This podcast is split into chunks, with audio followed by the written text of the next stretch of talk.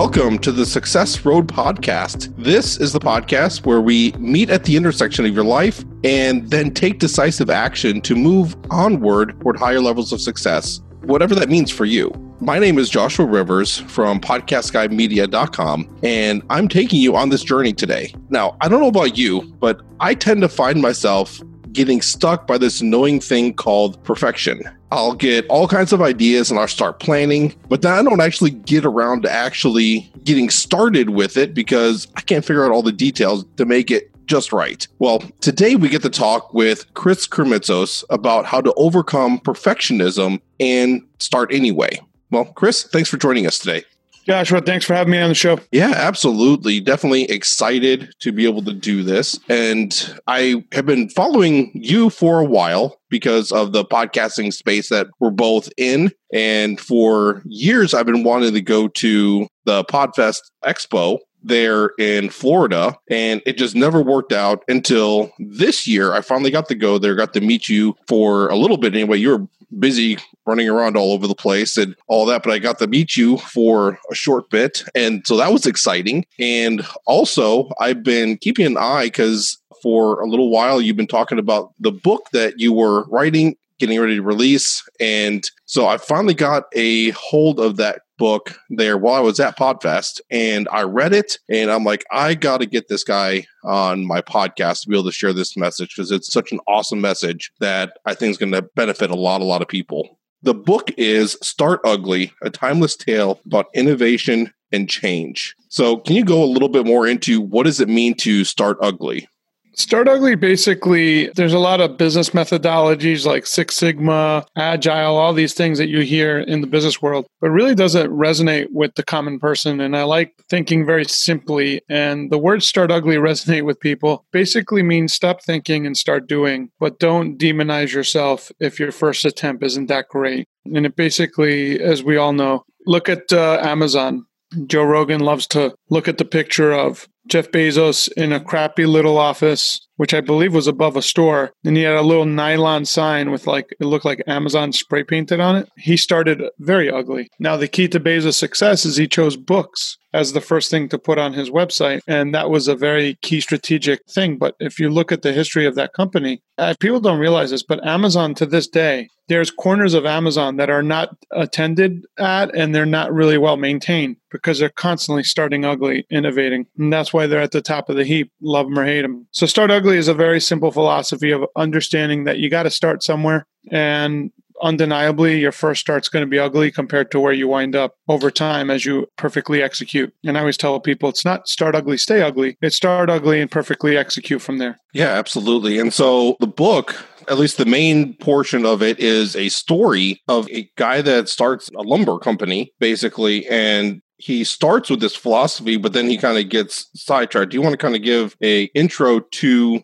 the story that you introduce in the book yeah, so we tried to figure out how can we create a short story, a fiction story, a parable, allegory that people would understand that would resonate with all the people today.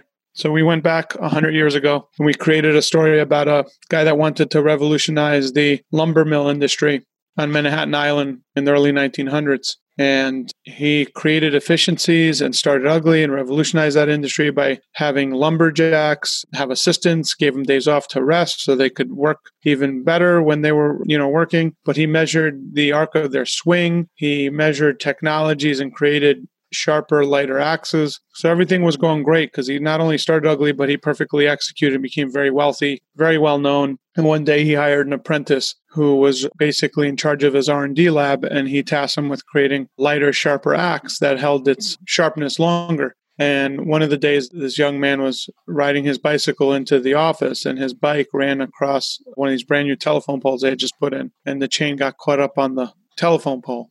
Well, a seed of an idea got planted in the apprentice's mind, and it was what if I could take a bicycle chain, arm it with a set of teeth, and rotate it with the combustible engine, which had just come out? Uh, he thought he could create something quicker than an axe. And that's basically the crux of the story, which is innovation's always happening whether we like it or not. Mm-hmm. It was a story that that really brought me in and so i could definitely picture this. I live out in the country now and i just got a chainsaw about six months ago and so as you were describing all of this i'm picturing it very vividly in my mind as i'm reading through the book and the principle is really really applicable to me as well. Like i said i struggle with perfectionism and things like that. It took me a long time to be able to come to grips and accept that that that is a truth for me and i have to work on it. So that whole principle of the book really drives home to me personally. I'm just curious. So, even though you had this idea for this book, you got this story, what did you feel that you needed to be to want to write it and publish it? It was more of a calling. I wasn't looking to write a book. I was actually looking to write a different kind of book called Future Proofing Your Business. And every time I would set out to write it, the information I was putting on the page was getting outdated in real time.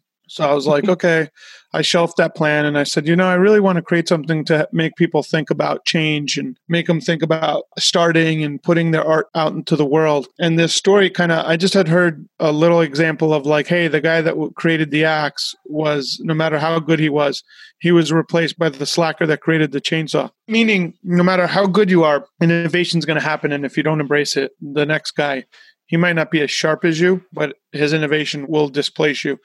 So I really loved that little thing, and I created a fictional account of that. And I put it down on paper. I wrote it pretty quickly. It took me about two or three hours to write the book, but I went through at least 15 to 20 drafts before it was ready and the process the purpose of the book for me is so younger people could read and get something out of it but also older people could read it and get the same thing out of it. So i really wanted to bridge the gap. And one of the biggest feedbacks i get from time to time i'll get people telling me oh i already started a business. This is not for me. It's great for the startups. And i'll always say actually the case study that we have in the book is about a very successful business owner. So i think it's even more applicable to you even though it is applicable to people starting, I think it's just as applicable to the successful business owner. Because Joshua, what happens in life is we all reach a semblance of success and then we wind up plateauing because we're afraid to move out of our comfort zone. And that's, uh, I think, a lesson that, you know, everybody should take uh, with them. Yeah, absolutely. Obviously, there's a big obvious application for businesses, as you mentioned, but also like content creators, artists, creatives. It's really about the creative process. And it's for anyone that is, it's literally for anyone that's been thinking about something and needs to get it out of their head and into the real world. that's what this book was about.